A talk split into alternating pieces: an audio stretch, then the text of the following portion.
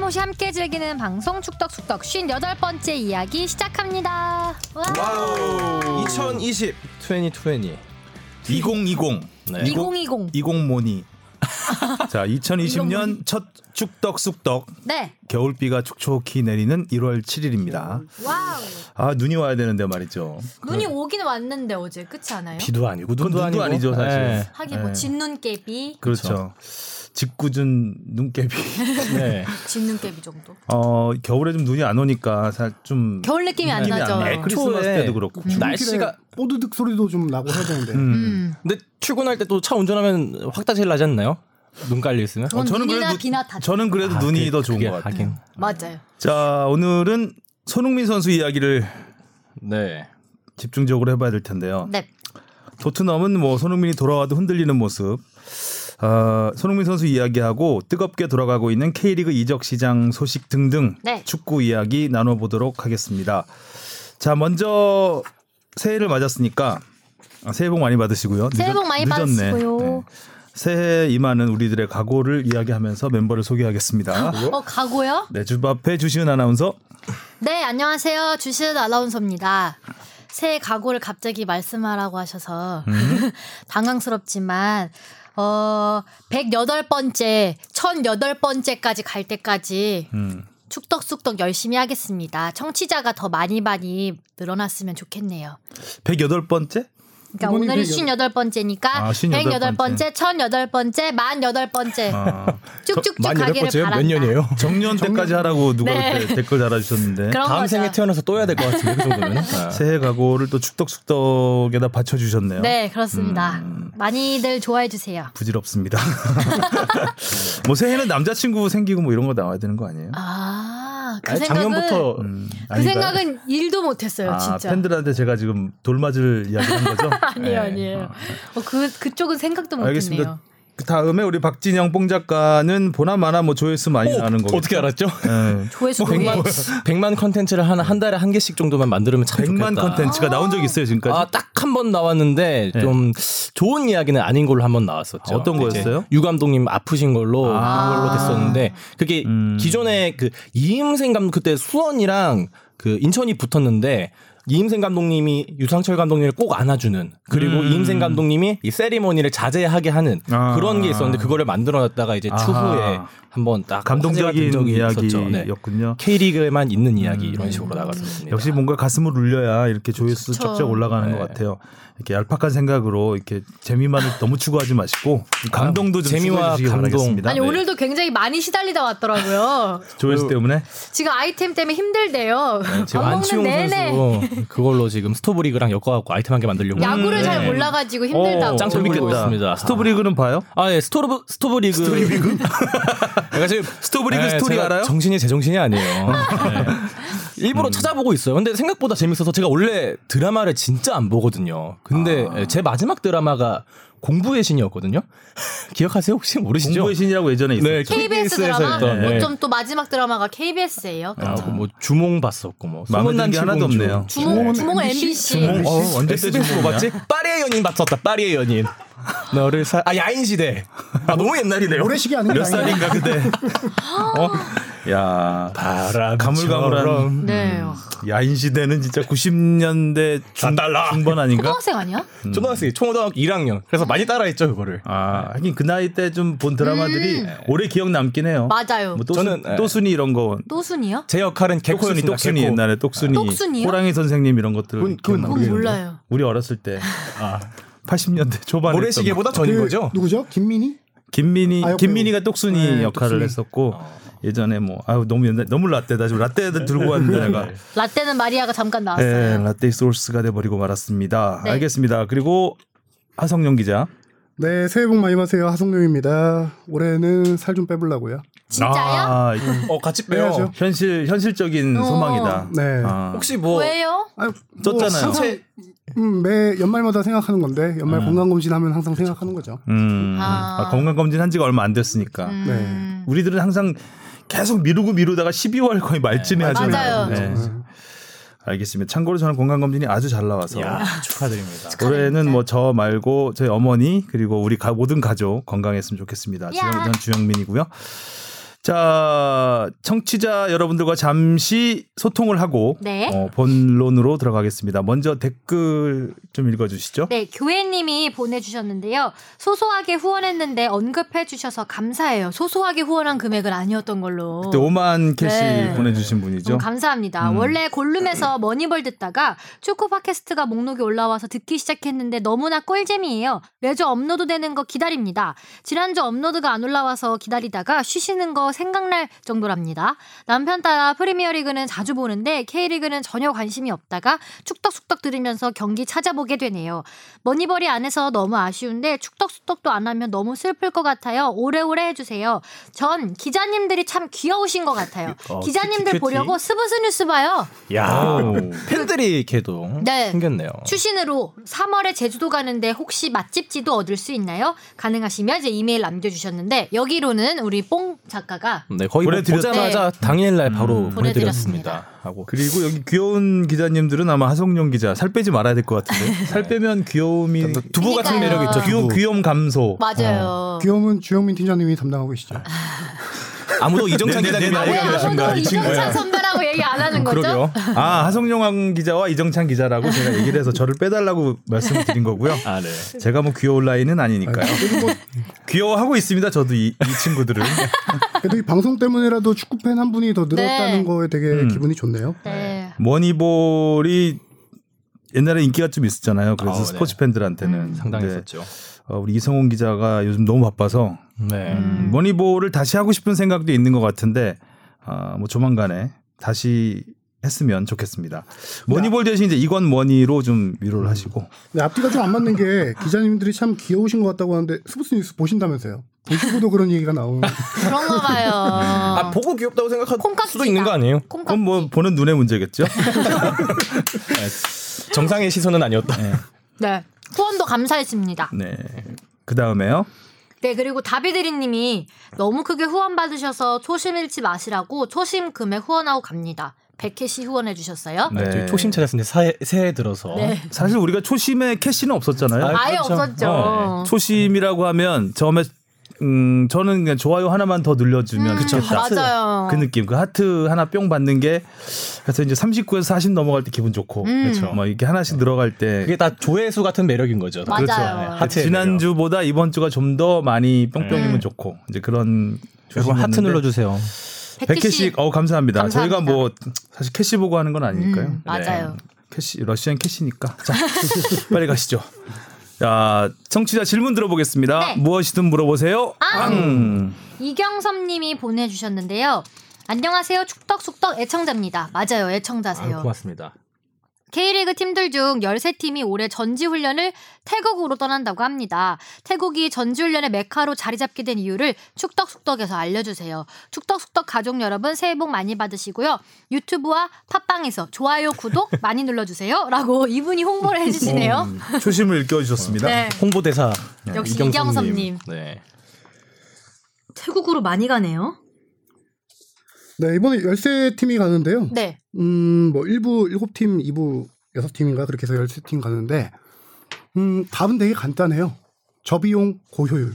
음. 음, 뭐 그냥 일단 제일 간단하게 얘기하면은 비용이 싸요. 엄청 싸요. 그래서 태국은 예전부터 인기 전지 훈련지였고 음.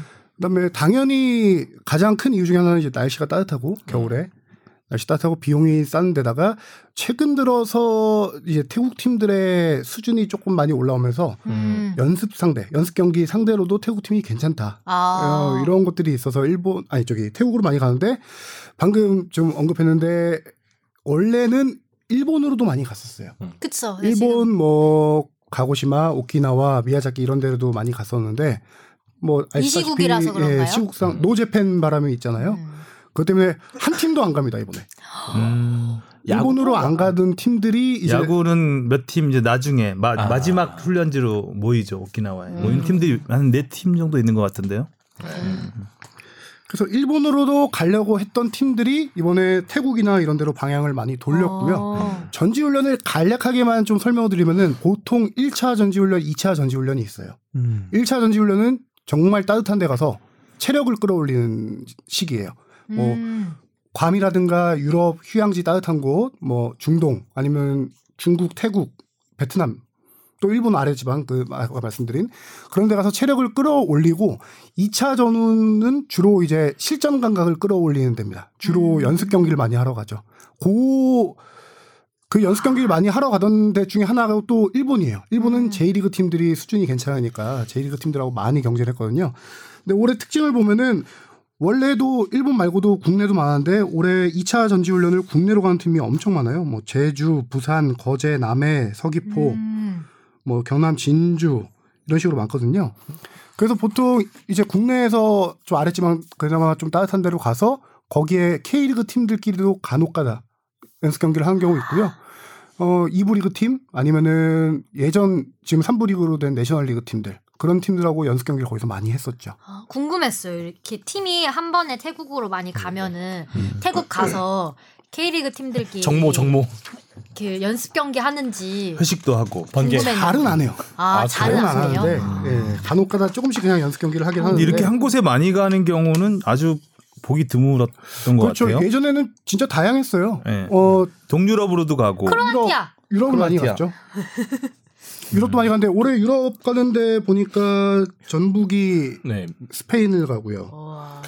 그다음- 독일도 가는 것 같았었는데 잘못 그다음에 봤었나? 또 어디 가더라? 독일은 추울 텐데. 음, 아, 아, 뭐. 서울이 포르투갈 간다. 포르투갈. 포르투갈. 아, 포르투갈 좋겠다. 그러니까 스페인, 포르투갈 그쪽이 날씨가 참 좋아요. 음. 맞아요. 겨울에 그 해안가 쪽은 음. 정말 어 고비용 초고효율 아, 역시 쓴 만큼 행복한 음, 법이죠. 음. 음. 그래서 그 환경도 너무 좋고 일단 그런 인프라도 잘 갖춰져 있고 음. 선수들이 뭐 편안하게 쉬면서 또 훈련하면서 음 그렇게 다녀올 수 있는 곳인데 좀 비싸죠. 스페인 예. 포르투갈은 되게 훈련 가는 기분도 안 날 것 같아요. 음. 여행 가는 가서. 기분? 음. 그럼- 아니겠죠? 그럼 되겠어요. 그럼 그러네요.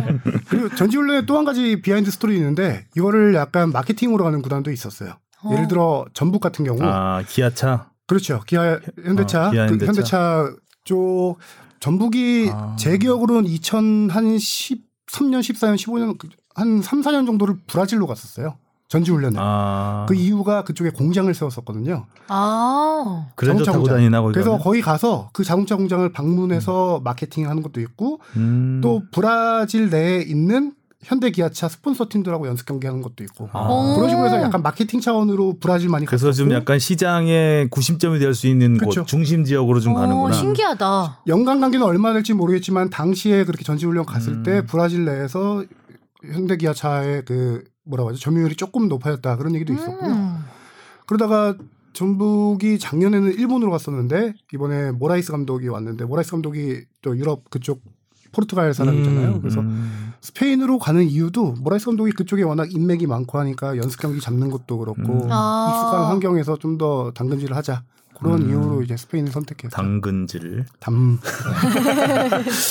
당근이죠. 네. 되게 여러 그런 조건들이 있구나. 음. 신기하다.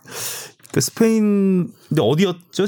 장소가 제가 잘 못 들어보는 저도 장소. 예. 처음 들어본 스페인 보통 이제 지역인데 제가- 마르베야라고 하네요. 예. 마르베야. 마르베야. 말을 해요? 음. 축구팀도 못 들어본 것 같은데요. 아, 그러니까요. 음, 다른 데야? 보통 뭐 말라가 보통 이제 이런데- 휴양지 쪽으로 많이 그렇죠. 가거든요. 말라가나 라마, 라만가나 뭐 이런데 네. 가쪽 지역으로 많이 가는데 이번에는 좀 터졌네 또. 또 터졌네 우리 선홍이. 좋아한다. 아 우리 방청객 어, 선홍이 의도하지 않은데 터졌네요. 네. 또 그건 인기 좀 있던 지역은 터키 안탈리아가 인기 많았었는데 예전에 안 탄, 이건 요새 안 탄다고? 안 안탈리아, 할게요. 예. 네. 알겠습니다. 본의 아니게 지금 뭐- 또 이해 못한 것 같은데 네. 아니요 저희 아, 본의 아니게 터져가지고 내적 아니, 오선 안탈리아라고 얘기하니까 선홍이 어깨가 들썩들썩해서 그때 좀 웃겼습니다. 네. 이번에도 안탈리아 한 팀 가더라고요. 음. 안탈리아? 이 웃음은 뭐죠? 제가 요새 카톡 할 때 이제 아재 개그 써요 이제. 네, 아, 맞아요. 어, 아, 쓰더라고요. 전염된다니까요. 네. 아재 주위에 근데 개그 많아요. 손가락질하다가 그 손가락으로 아재 개그 이 타자를 쳐요. 결국 아. 정말 스스로도 웃긴 게 진짜 뻥안 치고 샤워하다가 가끔씩 산데가 음. 생각날 때가 있어. 진짜, 진짜 가끔씩. 오. 그럴 어. 이게 때마다 전염성이 아, 강하네. 아 씁쓸합니다. 네, 제가 숙주입니다. 숙주. 계속 네. 지금 자 그러면 본론 오늘은 질문이 하나밖에 없었어요. 아무래도 주- 연말이고 해서 아 오랜만에 저희 그 또 메일 한번 네. 뭐 소개를 아 예 어디로 보내주시면 되죠? fb 골뱅이 sbs.co.kr로 많이 보내주세요. 네. 자동 입력 됐네요. 네. 아무래도 비시즌이다 보니까 좀 음. 질문이 예, 이렇게 많지 않았던 것 같습니다. 아무거나 다 보내세요. 좋았는지 이제 본론으로 들어가 네. 볼까요? 손흥민 선수가 돌아왔습니다. 하지만 토트넘은 여전히 기고 있습니다.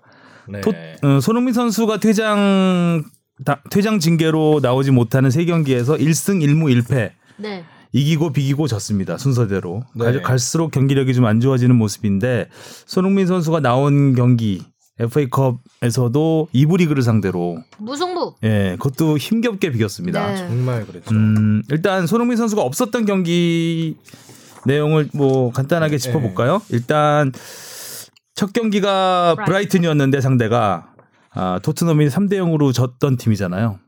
부담스러웠는데 이 경기에서는 선제골을 내줬지만 델리알리의 결승골로 이겼습니다. 네. 네. 델리알리. 손흥민 선수가 사복 차림으로 벤치에 앉아 있는 모습. 아 그것도 네, 또 그걸로 또 화제가 네, 됐었죠. 이게 그렇게 화제가 될 줄 저는 몰랐습니다. 멋있더라고요. 멋지죠. 회색 코트 입은 그거 네, 맞죠? 네, 맞아요. 네. 영국 남자 느낌이 났어요. 그래서 손흥민 선수가 입는 그런 사복 입고 나오면은 바로 인터넷에 뭐 어떤 브랜드 이런 게 다 뜬다고 하더라고요. 오 음, 스타네 그걸 딱 보면 연예인이네요. 알아요? 아니요, 전 음. 보면 모르는데요. 음, 안 보면 알아요. 스타일리스트들이 안 봐도 몰라요. 연예인이네요. 음. 그렇죠. 네. 그 다음 경기는 노리치 시티였는데 최하위 팀이잖아요. 저 이거 앵커멘트도 기억나요. 최하위 팀이 노리치 음. 시티와 가까스로 비겼다. 아 이때 이정- 주지훈 아나운서가 읽었구나. 네, 이정찬 선배 의 음. 기사였던 것 같아요. 아, 가까스로. 네, 음. 가까스로 비겼다고. 참, 그러니까 수비가 너무나 큰 문제인 것 같아요. 음. 네. 그죠? 진짜 저기 무리뉴 감독이 부임하자마자 가장 먼저 중앙 수비를 얘기했는데 네. 문제는 겨울 이적 시장에서도 과연 중앙 수비를 영입할 수 있을까 이런 거거든요. 크게 지금 다른 포지션에선 조금씩 이제 가십성 기사들이 나오고 있는데 중앙 수비 관련해서는 특별히 나오지 않는 것 같아요. 무리뉴 감독이 심한데, 예. 그 심한데. 맨유 감독 시절에 선수 11명을 영입했는데 4억 달러를 썼어요, 맨유가. 그래서 그러니까 무리뉴 감독이 선수 욕심이 좀 많은 감독이잖아요. 음. 뭐 계속 그 맨유하고도 마찰이 그 선수 관련해서 뭐 구단이 돈 안 쓴다. 그렇죠. 대놓고 막 그 단장 사장들 이렇게 디스하고 하면서 3년 차 징크스가 있죠. 예, 그래서. 갈등을 일으키다가 나왔는데 어, 아직은 근데 모리뉴 감독이 구체적으로 언급은 안 하고 있어요. 그 선수 영입에 대해서.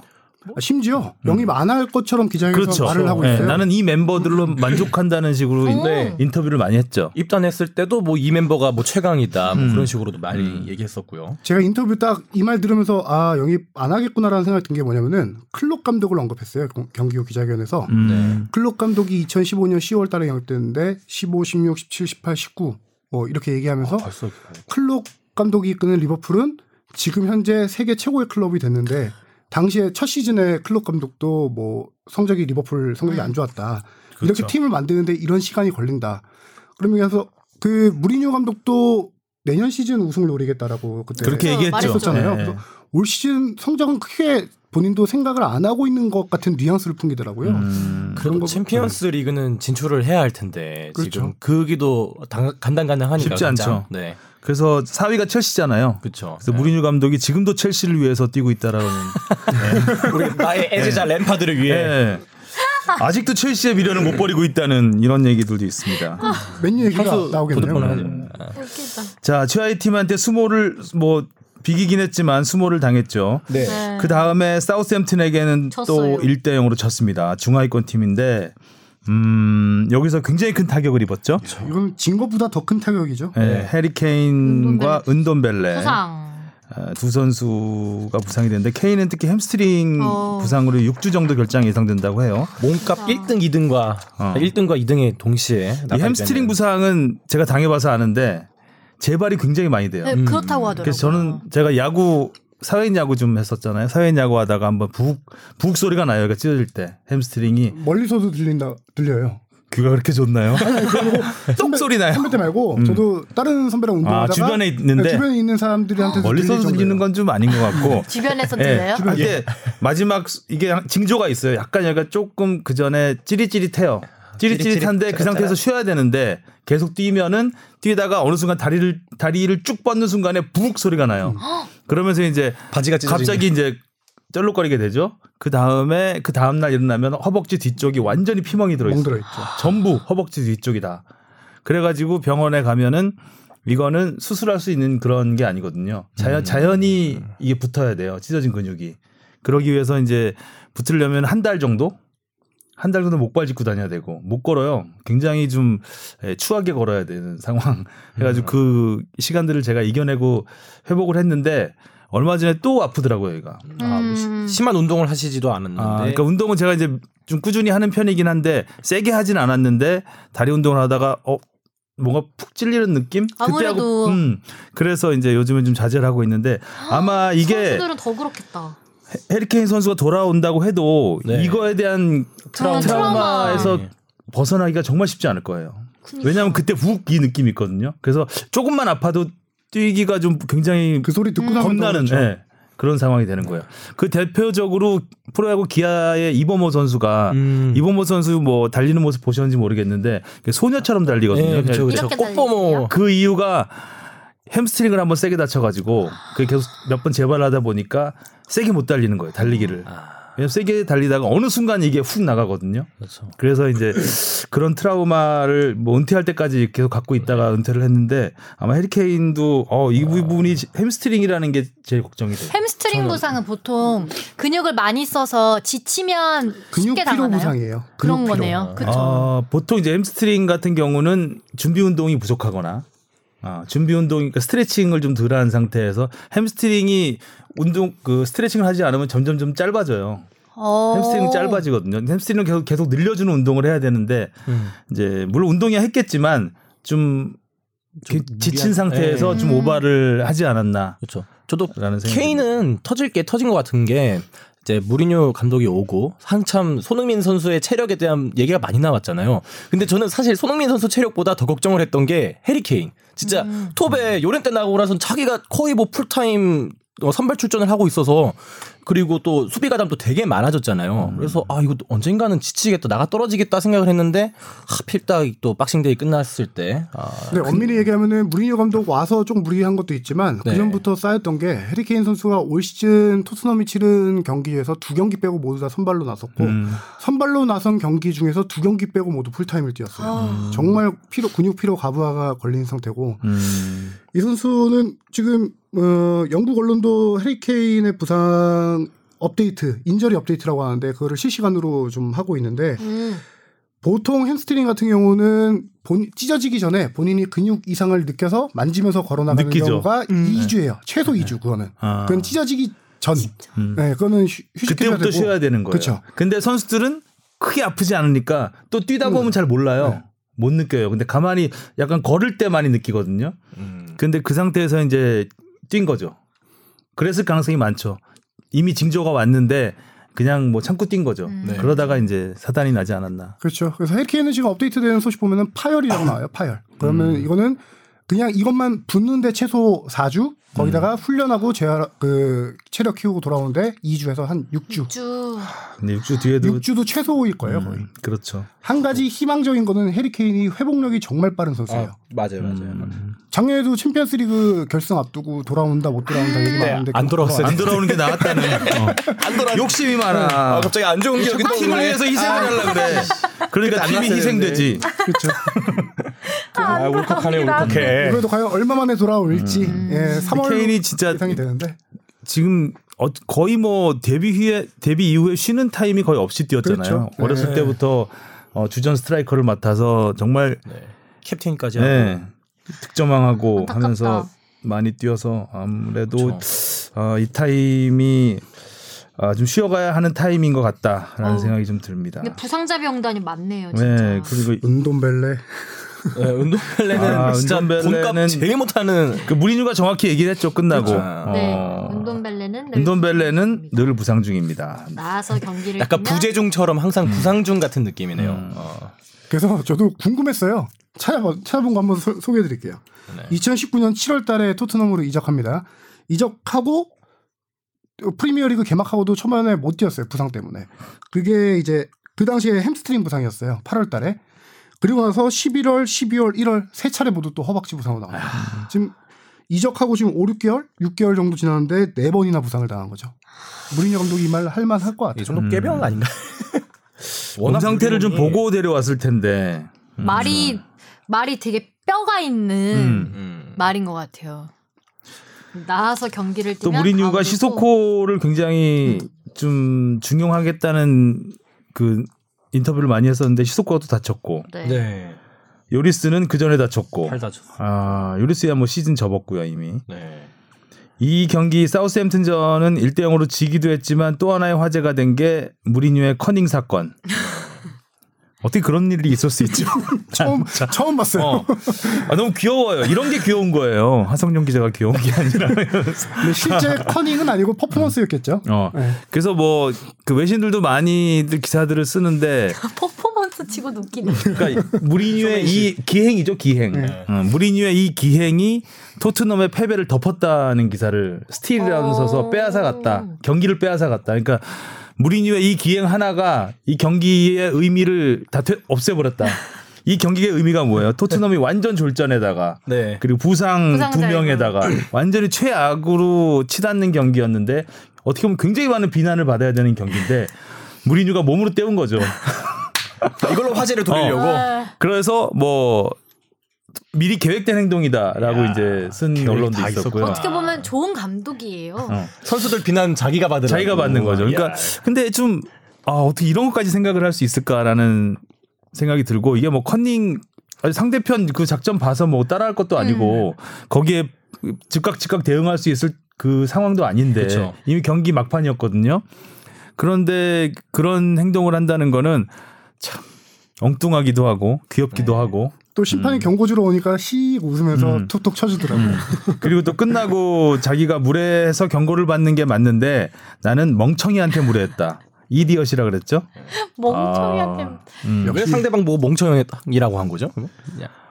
어, 그 전에, 그니까 왜인지는 뭐 얘기는, 하- 얘기를 하진 않았지만 굉장히 불만이 많았어요. 그 벤치 쪽에. 그래서 음. 그 화면에 잡, 그러니까 멀리서만 잡혔는데 그걸 보러 가기 전에 언쟁을 해요. 약간 음. 그 벤치하고 상대 벤치하고 언쟁을 하다가 갑자기 글로 가더니 이제 그러니까 막 뭐라고 무리뉴가 말을 하는데 뭘 자꾸 쓰고 있으니까 자기를 안 쳐다보고 아. 너 뭐 하는데 내 말을 안 사람이 들어? 말을 하는데 아. 들려가야지. 어, 너 몇 살이야? 뭐 이러면서 한 거죠. 하울 다이오. 후아유. 역시 혈인유. 음. 음. 혈이뉴. 정말. 또 이 경기에서 뭐 아까 은돈벨레에 대한 독설도 있었고 상대 코치에 대한 독설도 이- 있었고 또 이게 원정 경기였잖아요. 네. 그 상대 볼보이에 대한 또 독설을 했죠. 음. 상대 볼보이가 아주 구단에서 교육을 잘 받아가지고 경기를 지연시키는데 어, 기여를 했다. 이러면서 또 볼보이 그 볼보이한테 의문의 일패를 또 안겼고 할 수 있는 말은 다 음. 했네요. 그리고 비디오 판독 비디오 판독에 대해서 또 크게 독설을 했죠. 다 했어. 한 경기 하면 불만 한 다섯 개 정도 쏟아나오네. VAR에서 A를 빼야 된다고. VR? VAR이 비디오 네. 어시스턴트 어시스턴트. 레프리잖아요. 어시스턴트가 도움 보조 주심이란 얘기잖아요. 어시스턴트가 도움을 준다는 얘기는 도움이 안 되니까 빼래요? 음. A를 빼라. 예, VR 게임인데. VR은 버추얼 리얼리티 아닙니까? 네. 네. 가상현실. 가상현실이 되는 거죠. 진강현실. 실제로 프리미어리그에서 지금 VAR 폐지에 대한 얘기도 어, 조금씩 벌써요? 나오고 있죠. 아, 연말부터 해서 거의 뭐 매경기 그쵸. 논란이 이슈가 되고 있어요. 이슈. 어. 이슈가 이슈. 이슈가 이슈가 계속 이슈. 노리치 시티랑 토트넘 경기에서도 어, VAR 가장 황당했던 게 예전에 우리 한번 속눈썹 VAR 네. 해가지고 손흥민 선수 했잖아요. 음, 맞아요. 그거를 능가한 비디오 VAR 논란이 하나 있었죠. 벌리전에서 음. 벌리전에서 그거는 그러니까 골문을 향해서 앞으로 나가려는 상황, 그러니까 보통 이제 옵사이드에 걸리면 골문을 향해서 이렇게 나갈 때 이렇게 잡히잖아요. 음, 네. 그쵸. 근데 뒷걸음질 칠 때 잡혔어요. 아, 그거는. 팔 뒤꿈치 나오는 예, 거죠. 그러니까 전혀 앞으로 나갈 의도가 없었고 뒤로 이렇게 보고 있는 상황에서 옵사이드래요? 잡혔는데 아 육안으로는 구- 구분이 안 돼요. 그것도 그때처럼 이게 찍어가지고 또 이게 줄긋기 있잖아요. 줄긋기. 자대가 자대는 거. 그래가지고 그런데 잘. 그거 자를 대도 약간 아리까리한 그런 상황이었는데 그걸 이제 골을 취소를 시켜버렸죠. 아. 그리고 그 장면이 바로 골로 연결되는 장면도 아니고 그 선수한테 패스가 됐다가 그 선수가 다시 공을 약간 몰고 앞으로 갔다가 찔러주고 이제 네, 이렇게 맞- 되는 건 음. 그런 상황이었는데 두세 상황 전에 예, 있던 그런 거를 예. 그거를 잡아서 그거를 또 한 한 5분 이상 끌었어요. 그거 하느라고. VR이 참 논란이 끊이. 그래서 피파에서 이제 그 이 라이센스를 뺏을 수도 있다라는 약간의 경고를 했죠. 음. 그러니까 비디오 판독의 비디오 판독의 라이센스를 뺏을 수 있다. 프리미어리그에다가 음. 그러면 이제 프리미어리그에서는 비디오 판독을 못 하게 되는 상황이 이제 벌어질 수도 있는 건데 하여간 프리미어리그가 어 이게 자루 재는 경우는 이제 프리미어리그밖에 없잖아요. 거의 네. 그렇죠. 본 적이 없는데 그거를 어 하여간 좀 다른 리그는 음, 다 육안으로 하는 육안으로 건가요? 하죠. 그래서 사실 VAR 도입한다는 의도는 그러니까 완벽한 오심을 막겠다. 음. 어. 너무나 심한 오심은 있을 수 없다. 이런 거를 좀 방지하기 위해서 음. 억울함을 막아주기 위해서 한 건데 이거는 어 너무 이렇게 자루재듯이 해버리니까 자대는 걸 맞들렸나? 그러니까요. 아, 틈만 나면 자를 대네요. 네. 자대면 맛있어요. 자대면요? 맛 없는 것 같은데. 음, 하여튼 그 사우스햄튼전은 아 정말 토트넘한테는 굉장히 음. 안 좋은 기억으로 남아 있는 경기였고 드디어 그리고 손흥민 선수가 세, 복귀! 개- 세 경기 징계를 마치고 복귀를 합니다. 어떻게 음. 보셨습니까, 주바페? 저요? 네. 음, 뭐 그냥 오랜만에 나와서 음. 열심히 하려 했지만 결과는 따라주지 않았다. 음. 네. 역할에 대한 문제가 네. 왜냐하면 원래 뛰던 자리가 아니고 최전방 스트라이커로 나왔잖아요. 근데 음. 그 자리에서 약간 너무 고립이 되지 않았나 수비한테 음. 둘러싸여서 손흥민의 그 원래 잘하는 모습을 보여주지 못하고 음. 약간 고립되는 모습이 조금 답답해서 근데 그뭐 손흥민 선수만의 잘못은 아니니까요. 그 무리뉴의 전술하고 안 맞는 거죠. 네. 무리뉴 전술에서 손흥민 같은 그 투, 원톱 투톱은 어, 어울리지가 않은 거예요. 네. 음. 그래서 그러니까 손흥민이 원톱으로 그러니까 손톱이 됐을 때는 그 포체티노 감독 같은 이 빌드업 상황에서 음. 네. 이렇게 치고 가면서 그래서 네, 스스로 만들어야 만들어가는 되는데. 건데 롱볼이잖아요 기본적으로 음. 무리뉴는 수비하고 롱볼을 치는 선수이기 때문에 오히려 음. 타겟형 스트라이커가 맞는 거죠. 그러니까 근데 손흥민 선수 손흥민이 스타일하고 안 아니는 맞죠. 거죠. 네. 타겟팅 스트라이커가 아니라 말씀하신 부분이 정확한데 무리뉴 감독은 타깃형, 약간 피지컬 좋은, 아, 드로그바 같은 그렇죠. 페널티 깎고. 박스 음. 근처에서 버텨주면서 세컨드 만, 볼 만들어주고 그런 딱 해리케인 그런 네. 스타일 좋아하는데 공중볼 잘 따내고 좀 그렇죠. 그렇죠. 그렇기 때문에 그 분석한 그 내용도 한번 봤었는데 포체티노 감독 시절에 비해서 지금 토트넘이 무리뉴 감독 시절에 롱볼 빈도가 48에서 60회로 늘었다 경기당 음. 그런 얘기도 있고 해리케인의 역할에 대해서도 달라진 게 포체티노 감독 시절에 경기당 한 4회 정도 했던 헤딩 비율이 6.5회로 늘어났다. 어, 더 많이 늘었네요. 네. 딱 감독이 원하는 스타일의 그 공격 스타일로 해주는 거거든요. 아. 그러니까 해리케인이 그렇게 헤딩 경합 이런 게 많아지다 보니까 햄스트링이 더 안 좋아지는 거죠. 음, 점프를 음, 점프하고. 많이 쳐요. 점프할 때 네. 네. 부담이 허- 더- 음. 허벅지를 많이 쓰잖아요. 다 연결이 되는 네, 거죠. 이렇게. 네. 네. 근데 손흥민 선수가 이번에 뭐 3호 이유 있는 파열. 손흥민 선수가 이번에 3호위 투톱으로 나왔잖아요. 모우라 선수랑. 그래서 히트맵을 봤는데 우리 그전 히트맵은 다 알잖아요. 네. 왼쪽 측면에서 위아래 왔다 갔다 하는 음. 히트맵이었는데 이번에는 다 공격 진영에만 있어요. 수비 진영으로 잘 안 내려오고 음. 공격 진- 진영에만 있는데 특징이 뭐냐? 페널티 박스 근처 그것도 안쪽이 아니라 바깥쪽 이른바 음. 우리가 얘기하는 손흥민 존 있잖아요 네. 거기만 히트맵이 쫙 찍혀 있어요 음. 포- 저기 무리뉴 감독이 원하는 페널티 박스 안에서의 그 전형적인 9번 스타일의 공격 역할을 손흥민 선수가 해주지 못했다는 음. 거죠. 음. 못하죠. 손흥민 선수가 수비력이 좋다고 해도 이렇게 상대 수비수하고 이렇게 비비면서 자리 싸움하는 그런 수비가 아니거든요. 아니잖아요. 네. 빠르게 달라- 달려 들어가서 공을 뺏는 음. 이런 역할을 하는데 거기서 페널티 박스 안에서는 상대 선수하고 몸싸움 계속 많이 해야 하고 되니까. 예, 위치 잡아주고 해야 되거든요. 이제 그런 거에 손흥민 선수가 익숙하지가 않죠 음. 일단 기본적으로. 그리고 뭐라도 그런 스타일은 아니거든요. 그렇죠. 음. 그러니까 이게 분산돼 버리는 거예요. 그래서 더더욱 어려움이 있었던 경기였던 무리뉴 거죠. 감독이 경기 후 딱 이 얘기했어요. 우리 팀에 지금 스트라이커가 없다. 없다. 어. 그 얘기를 했잖아요. 그 음, 말이 딱 이 얘기죠. 네. 음. 없긴 없네요 이제 케인도 부상이어가지고. 근데 음, 저한 가지 기대감 드는 게 지난 시즌에도 해리케인이 부상인 경우가 많았잖아요. 아까 언급했지만 그 네. 시기에 손흥민 선수가 좀- 월클로 큰 맞아요. 시기였거든요. 1월 달부터 2월 달까지 부상일 때 손흥민 선수가 케인이 없을 때 4경기 연속골을 터뜨렸었어요. 맞아. 당시에. 그때 요렌테가 있었잖아요. 그렇죠. 저 저도 이제 이어서 좀 나올 얘기긴 한데 그게 거기에다가 아. 다른 거죠. 지금. 어. 4월 달에 또 그 챔피언스 리그 결승 앞두고 부상당했을 때 그 당시에는 우리 다 기억하잖아요. 맨시티와 4강전 2차전 음. 두 골. 그것도 해리케인 없을 때 음, 골이었거든요. 그 당시에 그런 계기들로 이제 월드 클래스로 컸는데 네. 방금 약간 초를 치셨는데 음. 요렌테가 없으니 네. 이제 이번에는 그 역할을 누가 해줄까? 음. 없- 없잖아요, 너무 선수가. 그렇다고 무리뉴가 갑자기 자기 스타일을 바꿀 수도 없는 노릇이고 음. 이브라이모비치 데리고 오지.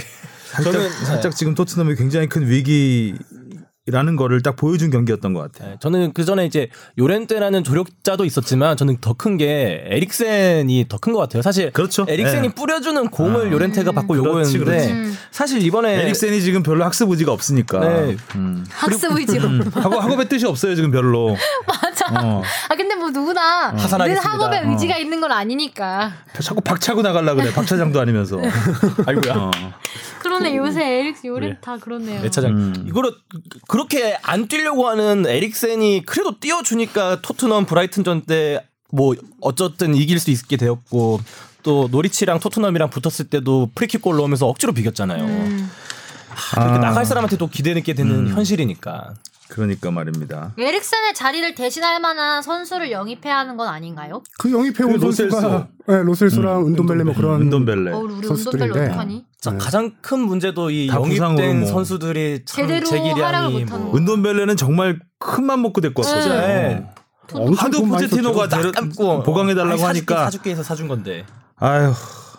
근데 은돈벨레. 또 암울한 게 최전방 공격수 지금 당장 겨울 이적 시장에서 영입이 가능할까 싶은 게 아까 영입 의지도 크게 없다라고 말씀드렸지만 해리 케인이 돌아오면 자기 백업으로 밀릴 거 아는데 누가 올까? 아, 어떤 선수가 일시적으로 이렇게 쓸 건데 올까라는 생각이 들고요. 그러니까요. 네임밸류가 있는 선수가 오기는 쉽지 않은 쉽지 상황. 그렇죠. 쉽지 않다. 않죠. 네. 네. 아, 쉽지 않은 여러모로 팀이야. 어렵다. 토트넘 어떻게 할 거야? 무리뉴 감독이 부임 후에 12경기 가운데 8경기에서 선제골을 허용했어요. 그러니까 무리뉴 감독의 수비 수- 항상 수비의 달인이라고 하는 네, 무리뉴가 그렇죠. 어, 어떻게 이렇게 될 수 있느냐라는 지금 논란들이 팬들 사이에서 많이 번지고 있고 근데 뭐 토트넘의 사정을 보면 뭐 이해가 안 되는 것도 아니지만 또 선수들의 개인기에 굉장히 좀 문제가 있는 음. 실점들이 많았잖아요. 뭐 베르통원 하, 어설 어설프고 오리에 그래서, 크로스 음. 볼 때마다 그 초치는 크로스 있잖아요. 경기 막판에. 그래도 우리에는 가끔씩 좀 좀 로또 같은 하나씩 복권 하잖아요. 음. 같은, 네. 로또를 기대하고 네. 어, 이- 약간 음. 우리의 그 네. 이번 저기 미들즈브러 때 우리가 86분이었나? 네. 아, 크로스가 저기 그냥 관중석으로 날아갔을 때 무리뉴 감독이 뒤돌아서 웃는 음. 모습이 잡혀가지고 화제가 됐었죠. 그래도 웃었네. 봐도 웃기다. 음. 화는 안 내고 웃었어. 성격 좋네요. 뭐- 실소죠 음. 실소. 아 이렇게 토트넘은 위기의 겨울을 보내고 있고 네. 어 일단 12일 이번 주 일요일이죠. 이번 주- 리버풀이랑- 이번 주 일요일에 리버풀 몇대몇처럼 깨질까? 네, 리버풀에 푹 빠질 거 수영하면 되겠네 그냥. 야, 리버풀 아니 혹시 모르죠 또. 예, 강풀에 푹 빠져서 어떻게 아니 될지 하필 또 모르. 왜 리버풀이랑 있대? 어 리버풀의 최근 엄청난 페이스는 제가 네. 잠시 뒤에 얘기를 하겠지만 아 리버풀 23세 이하 팀이 오면 좀 비슷할까? 아 그때 에버튼 전도 진짜 충격이잖아요. 어린애들 데리고 그렇게 또 이기는 거 음. 그러니까요. 음. 보면. 아 리버풀은 음, 팀이 노아라 들었어 확실히. 토트넘이 토트넘의 수비력이 그야말로 시험대에 오를 것 같은 음, 생각이 들고 그리고 미들스브러와 64강전은 재경기를 하게 됐죠. 네. 아, 이것도 큰 타격이죠. 진짜. 경기 많은데 재경기 하게 되는데. 그리고 리버풀전 다음 경기가 재경기예요. 네, 그렇죠. 아, 예, 맞아요. 15일인가. 주중에 목요일 그러니까 3일 쉬고 3일 정도밖에 못 쉬죠. 그렇죠. 음. 네, 3일 12일, 15일. 아, 3일 만에 경기를 하네. 최악의 쉬는 시나리오는- 이틀 쉬는 거네요. 아, 리버풀한테 뭐 로테이션 탈탈 돌릴 털리고, 사람도 없어요 진짜. 그렇죠. 아, 미들즈브로한테 또 털리고. 그러니까 아, 잘 턴다 아주 그냥. 제 생각에는 토트넘이 지금 선택과 집중을 해야 되는 게 뭐 리그 4위 싸움도 중요한데 FA컵 우승을 한번 노려봐야 될 것 같아요. 토트넘이 너무 그동안 우승이 지금 FA컵 우승이 한 12, 3년 됐거든요. 네. 안 한지. 음, 그러면 뭐라도 하나 타이틀을 좀 들어야 아, 할 우승을 토트넘에 노리기는 네. 완전 털리고 미들즈브로에 집중. 그런데 어차피 리버풀 때려줘. 지금 FA컵에 다 살아남아 있거든요. 하긴. 리버풀, 리버풀도 있고 맨시티도 있고 다 아, 근데 남아 있기 저는- 때문에 이들을 어떻게 털어내냐고 FA컵에서. 아 그래도 저 아까 주신 아나운서님이 말한 이 시나리오가 되게 달콤한 게 그냥 리버풀한테 어차피 질 거 제대로 지고 미들즈브로 좀 몰빵해도 괜찮을 것 같은데요. 음. 예. 과연 무리뉴 감독이 기대해보겠습니다. 그렇게 생각할까요? 예, 전해줘야 되겠다. 뭐 몰빵했다 지금 어떡하려고. 아, 하긴 또 민망하겠네. 하여튼 뭐 토트넘 화이팅! 예. 이래도 저래도 토트넘에게는 뭐 정말 힘든 겨울인 것 같습니다. 네. 자, 토트넘 선전 또 손흥민 선수가 잘 헤쳐나가길 바라겠고요. 다음은 K리그 이적 시장으로 좀 넘어올까요?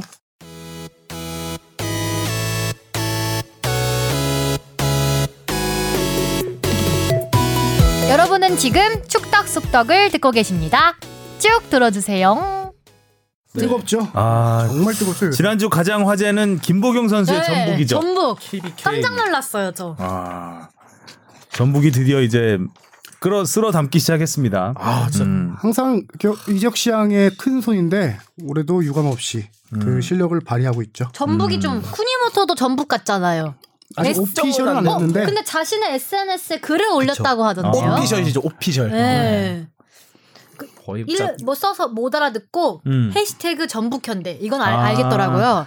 그래서 아, 그렇죠. 그니모토도 뭐 어차피 떠나는데 네. 전북에서 손을 내밀면 당연히 잡겠죠. 음. 뭐 간단하게 그냥 뭐 비하인드 얘기해드리면은 제가 예전에 어 12월 달인가 한번 이적 시장 정리해주면서 쿠니모토를 두고 울산과 전북이 영입전을 벌이고 있다라고 얘기를 했었잖아요. 음. 음. 울산이 생각보다 일찍 빠졌어요 영입전에서. 어. 음, 어. 그러면서 경남에게는 좀 불리한 게 붙어야 이적료가 확확 올라가거든요. 올라가는데 아. 어, 그래서 이적료 제가 알기로는 한 8, 9억 정도에 이적한 걸로 알고 있고요. 음. 그러면서 이적료가 원래는 이제 10억은 넘을 것이다. 음. 다 그렇게 생각했었는데 전북이 그래도 싸게 잘 영입했죠. 음. 지금 아시아 쿼터로는 최고의 선수거든요. 음. 쿠니모토. 음. 울산은 뭐 숨겨둔 카드라도 있는가 봐요. 김보경 선수도 팔았는데 이렇게 쿠니모토도 열심히 조현우 선수는 아직 오피 오피셜이 안 떴죠. 조현우 울산도. 선수가 이유가 있는 게 지금 4주 기초 군사 훈련 받고 음, 있습니다. 그 받고 있구나. 예, 아시안 게임으로 군 혜택을 받았죠. 그래서 1월 중순에 4주 군사 훈련 마치고 나오거든요. 이건 발표하려면 선수 도장이 있어야 되니까. 음. 그때까지는 사실상 지금 예, 사실상 이- 확정. 에이전트와 근데 아직도 조금 미정인 게 에이전트와 울산 구단이 지금 협상을 하고 있는데 어, 연봉을 두고 조금 간극이 있어요. 음, 음. 이정료도 꽤 아니 되죠. 이정료는 없나요? FA라서 보상금 아, 보상금 대구에 줘야 될 돈이 3억이에요. 음. 3억만 발생하면 되는데 조현 선수 연봉이 10억이 넘어요. 지금 협상 중인 게. 음. 그 이제 10몇 억에 하냐. 음. 그거 갖고 조금 조율 중인데 그 사이에 혹시나 그렇게 원했던 해외에서 오퍼가 들어오면 또 바뀔 수는 있지만 현재로서는 울산이 가장 유력해 보이고 오피셜은 기초군사훈련 나오고 나서 바로 나오지 않을까 그렇게 생각이 듭니다. 그래서 저는 이제 조현우 선수에게 많은 돈이 들어가기 때문에 이 쿠니모토 영입전에서 물러난 게 아닌가라는 생각이 좀 약간 들어서 물어본 거거든요. 음. 음. 근데 지금 또 김보경 선수도 얘기해 보면 당연히 울산하고도 어, 협상을 했었죠. 김보경 음. 선수가. 연봉이 어. 협의가 안 됐나요? 음, 연봉 제가 알기로는 국내 선수 최고 대우를 받고 왔습니다. 전북으로. 아, 전북으로요? 전북으로. 음, 네. 그렇겠죠. 뭐 그 전에- MVP니까 지금 김보경 선수만한 선수가 없으니까. 그렇죠. 한국 인사 얼마 전에 발표됐었잖아요. K리그 연봉 1위가 김진수 저기 김진수 선수 네. 14억 그렇죠. 정도 됐었는데 네. 고 이상 15억 정도 받은 걸로 알고 있는데 중요한 건 김보경 선수가 마지막 해외 진출 도전 의지가 조금 있었어요. 음. 그래서 음. 지금 여러 가지 생각을 하다가 전북으로 확 마음을 잡은 게 뭐냐면은 장기 계약을 했어요. 음. 이 선수 지금 어 양방 합의하에 계약 기간은 밝히지 않기로 했지만 저희 다성민 기자가 예. 발표하겠습니다. 아, 야. 야. 많이 아는 내용이긴 한데 음, 네. 4년 계약 얘기가 나오고 음. 있거든요. 어. 김보경 선수 이제 30 나이 30 정도 3 31살 그 정도 음, 되거든요. 네. 8, 9년생인가 그러니까 어 이 나이에 이제 4년 장기 계약이면 상당히 길게 해준 거거든요. 음. 음. 그런 장기 계약으로 김보경 선수가 이제 K리그에 계속 뼈를 묻겠다 이렇게 생각을 해도 될 것 같고요. 오, 어, 김보경 선수는 제가 듣기로 되게 팀을 자주 자주 자주 옮겨 다녔다고 그랬는데 그럼 전북에는 좀 오래 이제 좀 K리그에 그렇죠. 전북에 몸 잠, 바친다 이런 잠깐 있었죠 느낌인가요? 그 전에. 전북에 그렇죠 음. 잠깐 일본 가기 있다가 있다가 일본 갔다고 일본으로 갔죠. 음, 그쵸. 네. 자 그럼 김보경 선수 인터뷰 입단 소감 들어볼까요? 안녕하세요. 전북현대로 돌아온 김보현입니다. 제가 전북에 다시 돌아올 거라는 거는 저도 믿고 있었고, 그리고 이제 이렇게 전북에 돌아오니까, 어, 이제 앞으로 제가 전북에서 해야 되는 게 뭔지 다시 좀 상기시키게 되고, 좀 개인적으로 정말 기쁩니다. 어, 전북이라는 팀은 ACL 우승을 다퉈야 된다는 팀이라고 생각했기 때문에 어, 지금의 전북의 강함이 어, 저로 인해서 더 좋은 부분으로 또 강해질 수 있도록 저 개인적으로 노력할 거고요. 그리고 꼭 ACL에서 우승할 수 있도록 노력하고 싶습니다. 경기가 끝나고 이제 팬분들과 이제 승리를 만끽하는 이제 오호렐레를 하면서 이렇게 승리를 자축하는 그런 게 가장 기억에 나고요. 이제 저도 함께 그 자리에서 같이 하고 싶습니다. 제가 이제 전북에 와서 초록색 유니폼을 입고 이렇게 뛰게 됐는데요. 어, 계속 이렇게 응원 많이 해주시는 목소리도 계속 듣고 있었고, 또 이제 진짜 이제 팬분들 앞에서 이제 좋은 모습 보이고 싶은 마음은 정말 크니까요. 많이 와서 응원해 주시고, 또 정말 격려와 응원과 조언까지 다 받아들이고 열심히 할 테니까요. 많은 응원 부탁드리겠습니다. 감사합니다. 네, 김보경 선수가 전북을 굉장히 사랑했었네요. 전북 다시 얘기 얘기를 전북 해주세요. 얘기만. 네. 돌아올 줄 알았다 뭐 음, 이런 어. 식으로 얘기했는데 어. 뭐 울산 팬들이 서운해할 수도 좀 있지만 그래도 본인이 운영하는 그 유튜브 방송 KBK에다가 울산 팬들에게 또 마지막 인사를 남기기도 했어요. 음. 저는 예, 가장 담백한 썸네일과 제목이 올라왔길래 올라왔길래 저는 KBK 유튜브 채널이 이제 그만하나 싶었더니 알고 아, 그 보니까 감사할 수- 그건 네네네 맞나요? 그래서 아. 들어가 보니까 이제 울산 팬들을 향한 이야기였더라고요. 음.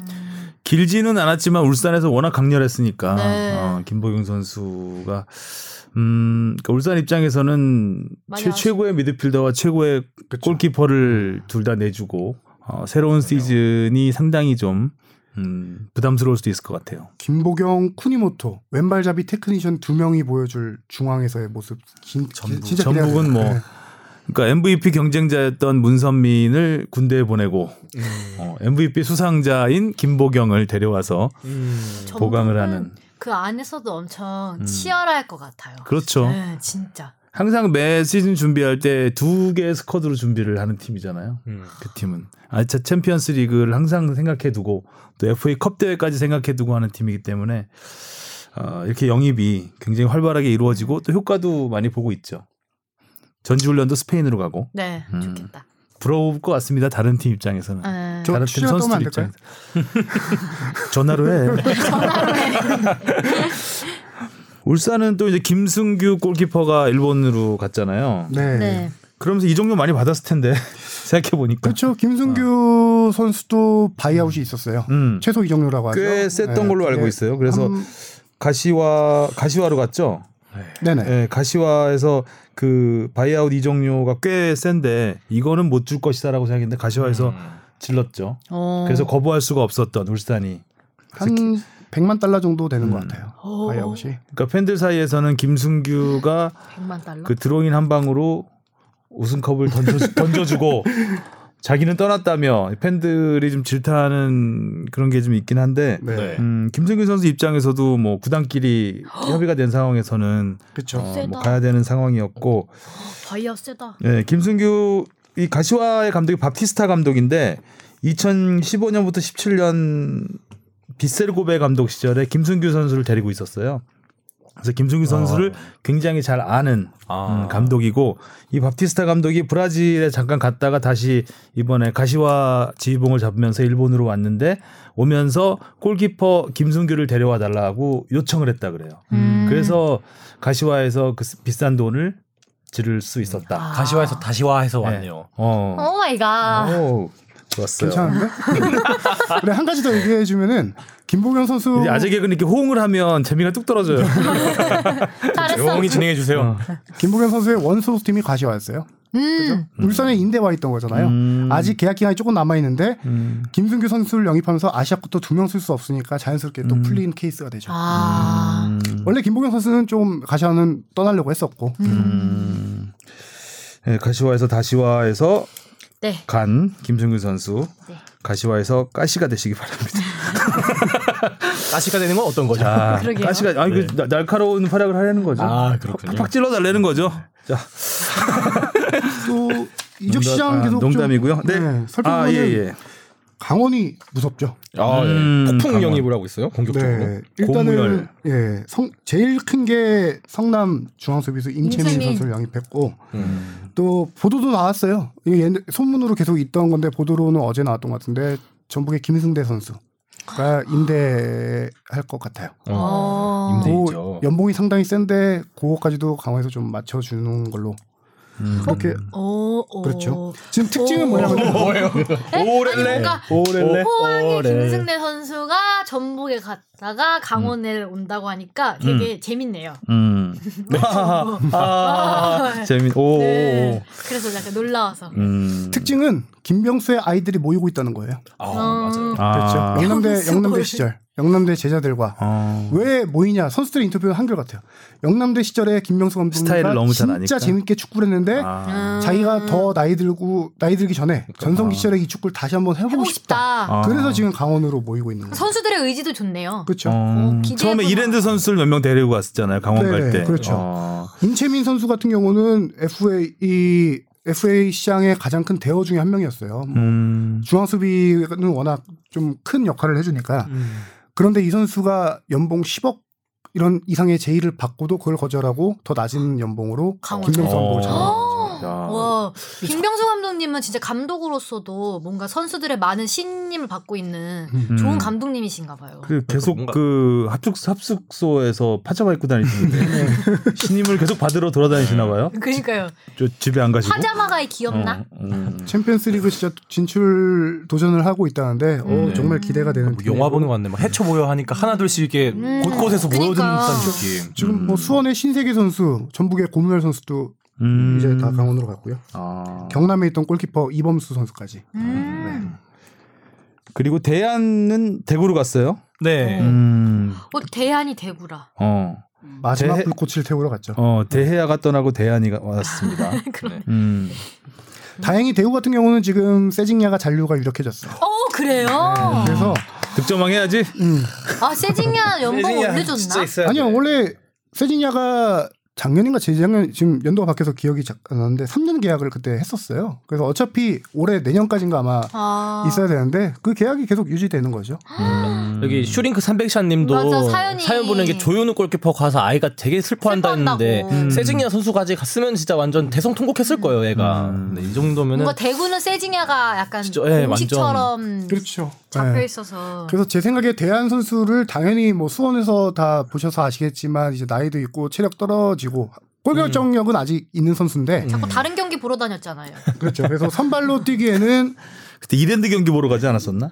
인천 워낙 여러 군데 많이 인천도 와가지고 가고. 시즌권 맞아요. 끊어놨나 봐요, 어. 시즌권. 어. 시즌권. 그래서 지- 대구는 지난 시즌 스타일이 유지될 거예요. 저기 에드가 뭐 세징야, 김대원, 김대원. 정성원 해서 그 역습 위주로 가는 스타일 유지하되 중요한 순간 이제 조커로 들 수 있는 카드로 대안을 좀 선택하지 않았나 그런 생각이 듭니다.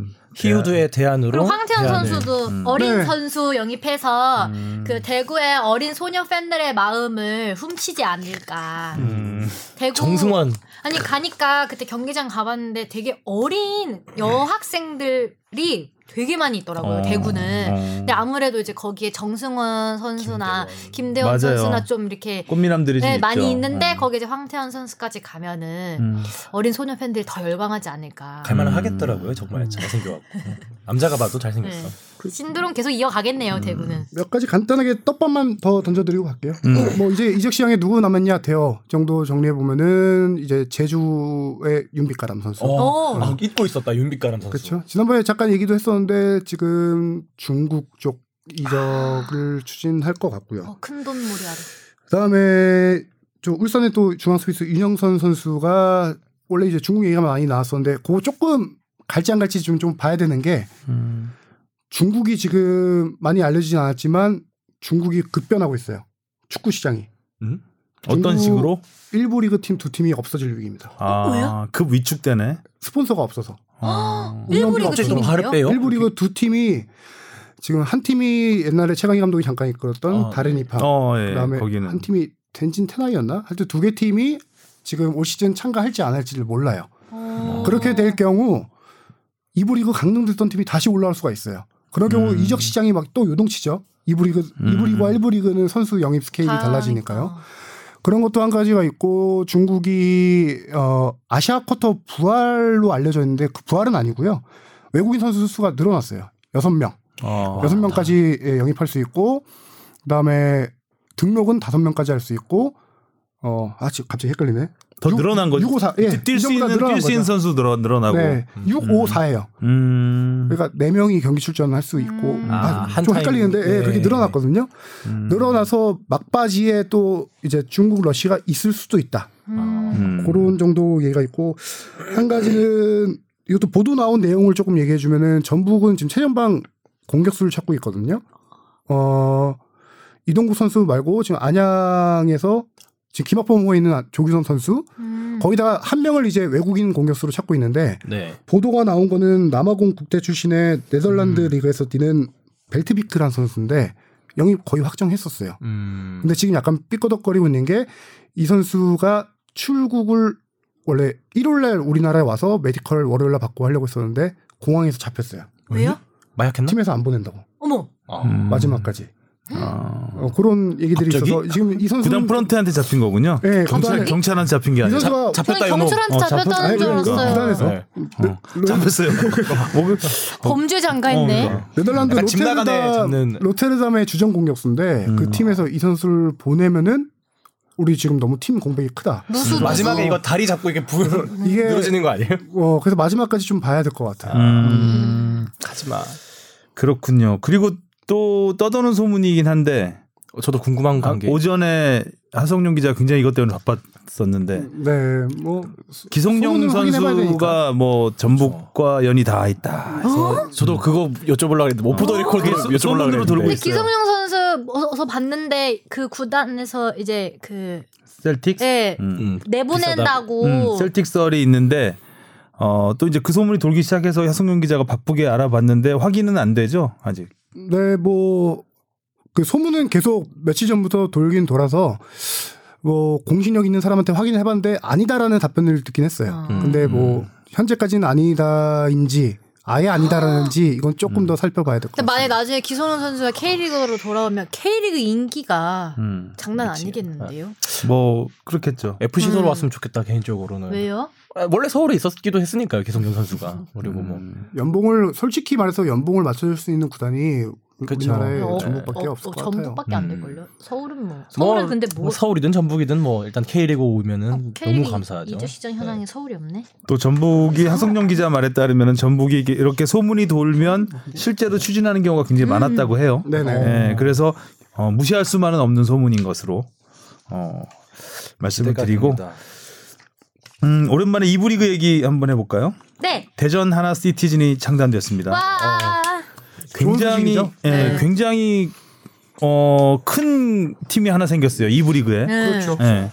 거기는 하나은행이니까 근데 대전 하나 시티즌 하니까 한화 시티즌으로 하시는 분들도 있더라고요. 대전 그래서 어, 하나. 대전은 한화가 접수했구나. 어, 이글스와 시티즌. 어? 이게 팀 이름 또 공모를 받아서 했던 것 같더라고요. 음. 저도 아, 하나 대, 공모를 전 하긴 시티즌이었으니까 예전에. 네, 대전 네. 시티즌이었죠. 어, 굉장히 창단식을 성대하게 했어요. 네. 어, 이브리그 팀급이 아니라 뭐 거의 굉장히 큰 부유한 구단. 어, 네임밸류만 했어요. 봐도 음. 저기 하나은행. 허정무 이사장이라고 해요. 여기는. 음. 그 이- 대표라고 할 수 있는 거죠. 이사장이 허정무 옛날 저 부총재였고 감독이 황선홍 황선홍 감독. 감독. 음. 또 코칭 스태프도 다 황선홍 사단이에요. 음. 강철 수석 코치랑 뭐 골키퍼 코치 다 해서 예전부터 옮기는 팀마다 같이 코칭 스텝은 갔던. 뭐 국가대표급이죠 거의. 그렇죠. 이 팀의 문제는 이제 선수죠. 음. 팀 창단 작업이 늦어지면서 선수 영입을 일찍 시작하지 못했던. 음. 그래서 지금 선수들은 약간 좀 많이 네임밸류가 떨어지는데 또 음. 영입 준비하고 있다고 하니까 기다려봐야죠. 최대한 빨리 올라오고 싶을 텐데 그렇죠. 네. 저는 이 팀이 잘 됐으면 좋겠는 게 뭐냐면은 어, 시민 구단이었잖아요 대전 시티즌 기업 구단으로 전환한 최초의 사례예요. 음 그렇죠. 예. 이게 뭐냐 시, 성공 사례가 돼야 그쵸. 되겠죠 네. 그러니까 시민 구단이 좋다 기업 구단이 좋다 이런 얘기를 하는 게 아니라 기업 구단의 사익을 추구하는 기업 구단이 이 축구 구단을 인수했다는 것 자체가 아 브랜딩이 된다. 음. 어, 뭔, 뭔가 되겠다라는 가능성을 보고하는 거거든요. 여기서 기업 구단으로의 전환이 좋은 선례로 남는다면은 다른 기업들도 그쵸. 충분히 예, 네. 또 시도해 볼 수 있는 케이스가 되지 않을까. 저는 잘 됐으면 좋겠습니다. 음. 그 힘 딱 얻어서 일부 바로 승격하면 가장 좋은 시나리오 아닌가요? 그렇죠. 네. 그렇죠. 음. 어, 근데 뭐 이브리그 팀 창단에서 그 이랜드도 사실 창단할 때까지만 해도 뭐 그렇죠. 많은 뭐 음, 전폭적인 투자로 빠른 시일 안에 올라가겠다 했는데 일단은 지금 일- 올라오지 못하고 있고 투자도 줄이고 있잖아요, 사실상 지금. 정정용 감독 오면서 다시 투자를 늘리겠다라고 공언을 해놓은 상태죠. 음. 네. 한참 몇 년 동안 줄였다가 음. 지금 대전 하나 시티즌도 대전이 그 전에 시 예산 한 80억 바- 받아서 운영 예산이 한 100억 정도 됐- 됐었는데 올 시즌 공식적으로 밝히진 않지만 150억 정도 될 것 같아요. 와, 운영 예산이 많이 늘었다. 예, 공식적으로 투자하겠다라고 했고요. 음. 한 가지 좋은 거는 그 전에 대전 시티즌이 그 경기장 운동장을 쓸 때는 그 경기 열릴 때 대관을 해서 썼었어요 경기장을. 근데 지금 그 관리공단에서 25년간 무상 임대를 음. 오. 해주기로 했습니다. 그게 이제 기업 유치하는 조건이었죠. 그렇죠. 예.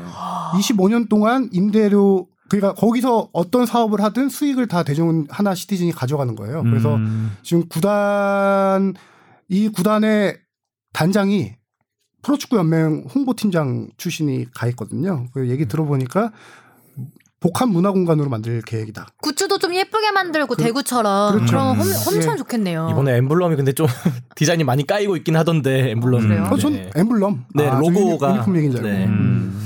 그럼 되게 좋겠다. 대전 굉장히 네, 기대가 사람들 되는 팀입니다. 다 하나은행 가입하시는 거 아니야? 네. 뭐 근데 하나은행에서 뭐 축구 단순하기는. 마트 네.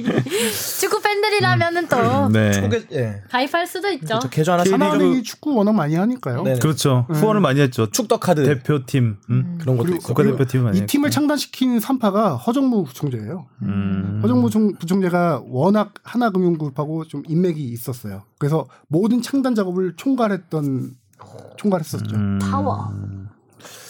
잘 됐으면 좋겠습니다. 네. 그 K리그가 1, 2부 리그 뭐 지난 시 지난 시즌에 대박을 쳤는데 아, 또 하나의 흥행 요소가 네. 생긴 것 같습니다. 아. 자 그리고 해외 축구 소식 알아보겠습니다. 해외 축구는 앞서 잠깐 말씀드렸지만 리버풀이 뭐 워낙 강렬하게 네. 거의 뭐 휘몰아치고 있습니다. 네. 어, 리버풀이 12월부터 36일 동안 12경기나 했어요. 그러니까 3일에 한 번씩 경기를 했는데 11승 1패. 근데 이, 한 번밖에 안 졌어. 이 1패가 뭐냐면 리그컵 있잖아요. 그 클럽 월드컵 결승전 앞둔 음. 한 경기, 이틀 앞둔 경기.